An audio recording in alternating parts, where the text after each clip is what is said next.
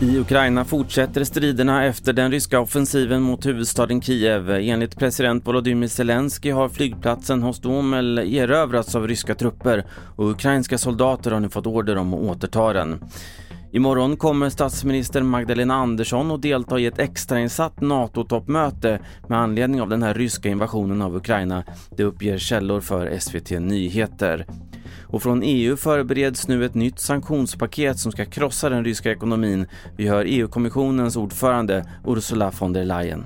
These sanctions will suppress Russia's economic growth, increase the borrowing costs, raise inflation, intensify capital outflow and gradually erode its industrial basis.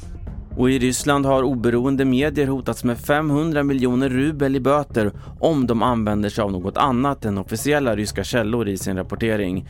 Dessutom har myndigheterna varnat medborgare för att ge sig ut på gatorna och demonstrera mot kriget. Den som bryter mot uppmaningen och deltar i protester riskerar juridiska konsekvenser. Du kan fortsätta följa händelseutvecklingen på tv4.se och i våra tv-sändningar. Jag heter Carl-Oskar Alsen.